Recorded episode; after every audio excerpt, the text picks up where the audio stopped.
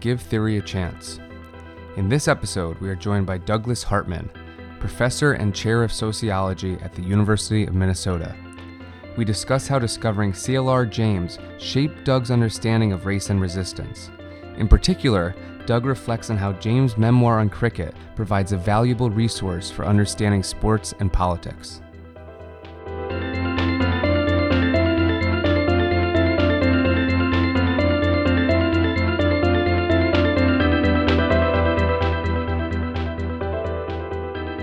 Thank you for joining us today. It's a pleasure. Thanks for having me. So we are here today to talk about Cyril Lionel Robert James, who's better known as CLR James. Could you provide us a short introduction to what he's known for?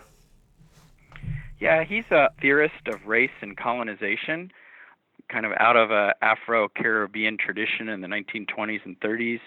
Today we'd probably think of him or call him kind of part of the canon of the subaltern theorists.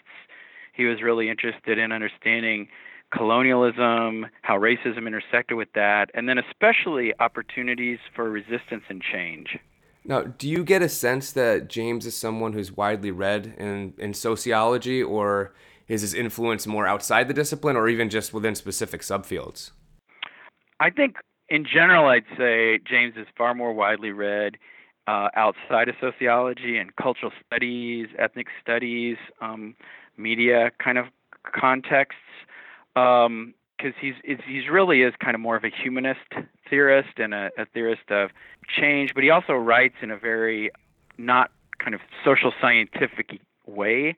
To the extent he's read in sociology, I'd say it's from people in a critical theory tradition, and probably even more on the cultural studies side of critical theory and sociology than on the race side. The other place that you probably would encounter him is theorists of globalization, and especially of the kind of subaltern or the theorists of the South. I think he's still kind of seen as the canonical scholar for those traditions. And so I think you'd find him in some of those contexts as well. Do you think that has served as a barrier of sort to his larger inclusion within sociology? Because as a discipline, we're not really known for loving optimism, especially looking at sport. We're not the most optimistic subdiscipline either. I don't think sociologists are even very aware of that. I do think some sports scholars might be, and it could help explain why he's maybe not a little more well-known or widely used, even for sports scholars who are theorizing resistance and change, because they really are far more critical, not only than him, but even of what I've just said. I think they really see sport far more through a lens of domination and alienation, and so even the liberal stuff for them is almost always all ideology or deception. Okay, so then when did you first become aware of his ideas? Yeah, it was when I was in graduate school. I was in a really non-traditional sociology program, or I should say a program that was really far more qualitative and critically theoretically oriented. And I worked at UC San Diego. I worked with some cultural studies and ethnic studies scholars as much as sociologists. I think it might have been George Lipsitz when he was at San Diego. He was one of my committee members who introduced me to CLR James, so it wasn't from the sociology side of things. And I got aware of him then maybe halfway through my program, and then I got asked or offered the opportunity to teach a class on sociology of sport. I made the kind of crazy, exciting decision to use James's memoir, Beyond a Boundary, which is about his personal experiences with cricket, in that class. So it was really through teaching that I really got deeply into James and his ideas. Do you remember the first time you actually read his work, his original text, rather than just being aware of him as this theorist of race and resistance? Oh, absolutely. It was in preparation for that class because I was I had a few months to get ready, and I was reading all these books. And so I had this long list of things on my list. He might have been in my prelim, but I don't think I really read him. But I read this book, Beyond a Boundary, and was considering, like, you know, what readings to assign. And so that was the one that I decided on. I thought it was engaging and provocative. He's a beautiful, poetic writer. I was very biographical, which I thought would draw students in. I think it did, but I also think it's really hard if you read James, especially that book. It's so personal and such a narrative that it's sometimes hard to draw out the kind of more basic or general theoretical stuff. So that was like teaching it. I was kind of glad people read it, but it was harder to draw that out. And then also a lot of American students didn't know very much about cricket or Caribbean history, so it was kind of had to do a lot of work to put that into context. So considering that kind of poetic style of writing and that biographical style of writing, was there an idea that you drew out that had a significant influence on you, or was it more the whole package of the book that you found exciting? Originally, it was the whole package of the book. I especially thought the narrative that he tells of how he learned about society and politics through sport and not the other way around really meshed with how I think about things in coming to sport. And that kind of is how he draws you in the book, and then how that's kind of not part of the Western tradition, especially sports and popular culture, and how we've in the West devalued those experiences. So that story was powerful for me. Then I think the teaching experience kind of helped me see why, you know, how challenging it was to take that very powerful narrative style and make it into social theory. So, you know, that one of the things that happened out of that was I ended up writing a paper attempting to do that. And the paper was like about using CLR James as kind of a resource for rethinking our ideas about race and sports and resistance. One of the big ideas I kind of think of myself always returning to is the idea of sport as a contested racial terrain. And he really influenced my thinking on that. Other people would be like Stuart Hall or in the Gramscian tradition. But James really influenced me for that. So I wrote this conference presentation and then paper trying to bring out the passages and ideas in that magistral book and kind of connect them to social theory. So that's where I really dove deep and found a lot of resources to really try to rethink or deeper understand the connections among race, sport, and social change. Would you be willing to explain, that seems like such a central concept to the influence that he's had on you, what that means, sport as a contested terrain, especially in thinking about race? A lot of Americans and people all over the world tend to be really optimistic about sports as a site for racial progress and advancement, to the extent that they kind of over-idealize and generalize how great sport is for people of color all over the world.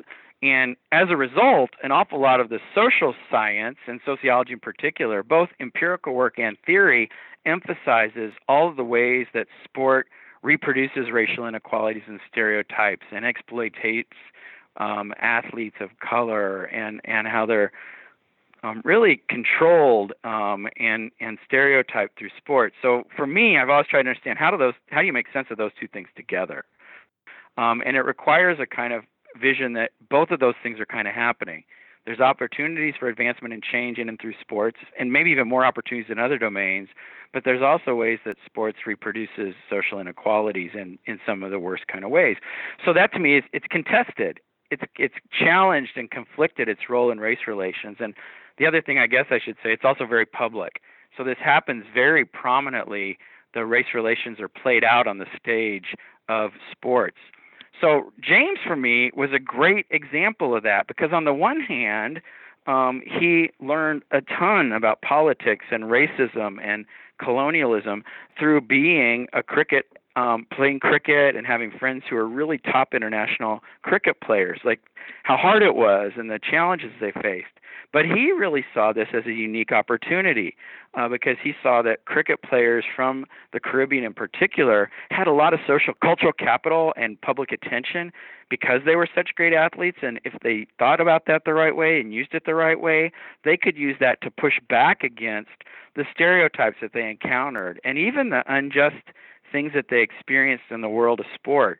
So for me, James always had this kind of bifocal or multi-dimensional vision of sport, both as being a source of racial and social problems, but also as presenting opportunities to push back that were based on the fact that there were so many successful people of color in their arena, and they had a real broader prominence because of that, and that allowed them to be more socially active, politically vocal.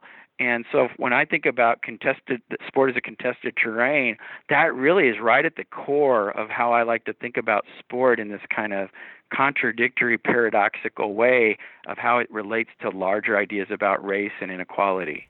So you have a number of projects that study sport and culture. Do you have one in mind that comes particularly to mind where you draw on this idea of sport as a contested terrain in the way that you saw in James's book? Any particular project that really illustrates that influence? Yeah, my first book for sure on the 1968 Black Olympic protest movement, because this was Tommy Smith and John Carlos and all their compatriots at San Jose State and then on the USA Olympic team in 1968. They experienced tons of racism in sport, but they also wanted to use their prominence as top international athletes to push back against racism and to contribute back to the civil rights movement and the Black Power movement. And so I think they really put into practice some of the opportunities that James saw from an early, a generation earlier about taking their prominence as athletes, but forcing the rest of the world to not see them only athletes, but as social beings with a voice and with a passion and an agenda. You know, they took the year before the games to try to organize a boycott of the games to call attention to racial injustices and contribute to the movement for change. They had some success there, but then they had monumental success in a symbolic way when Tommy Smith and John Carlos stepped on the victory stand during the national anthem and raised their fists in an act of defiance and protest.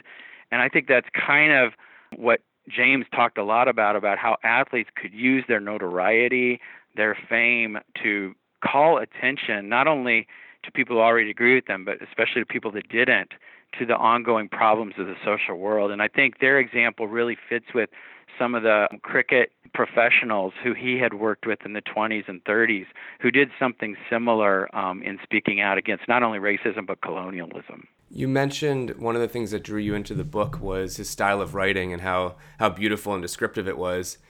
Are there any lessons to be learned there for social scientists? Or I suppose another way to think about it is, can someone in sociology or geography or political science, can you write like that? Or is it simply not possible to do within the confines of the disciplines? Well, he wrote a lot of other things, too, that are probably a little bit more models for how to write for academic circles. You know, the thing that's crazy and unique about Beyond a Boundary, it's really his biography. So it's really a memoir. I think of it as his kind of masterpiece, but it really is, it pulls in this kind of deeply personal narrative way, all these ideas about race and resistance, and actually popular culture more generally, into the story of his life. I don't know that we can do that like when we're writing for sociological theory or theory in society, but I do think when you have more of a book format or writing for a public audience, James's book reminds me of the power of stories and the power of connecting people to stories that are there's a personal angle to it. Again, we can't write whole memoirs to do that, but I do think kind of acknowledging where we come from, our own positionality, telling that story a little bit about what draws you into a particular topic and how you think about it.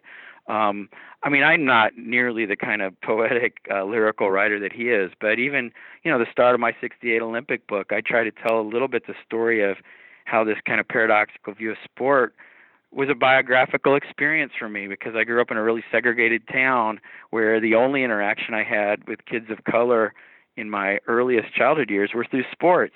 So I thought sports was this great arena for interracial interaction and cross-cultural understanding. And then I got to college and read sociology of sport, and it looks really the opposite. It's all about inequalities and injustices and stereotypes. And so I always was trying to grapple with putting those things together.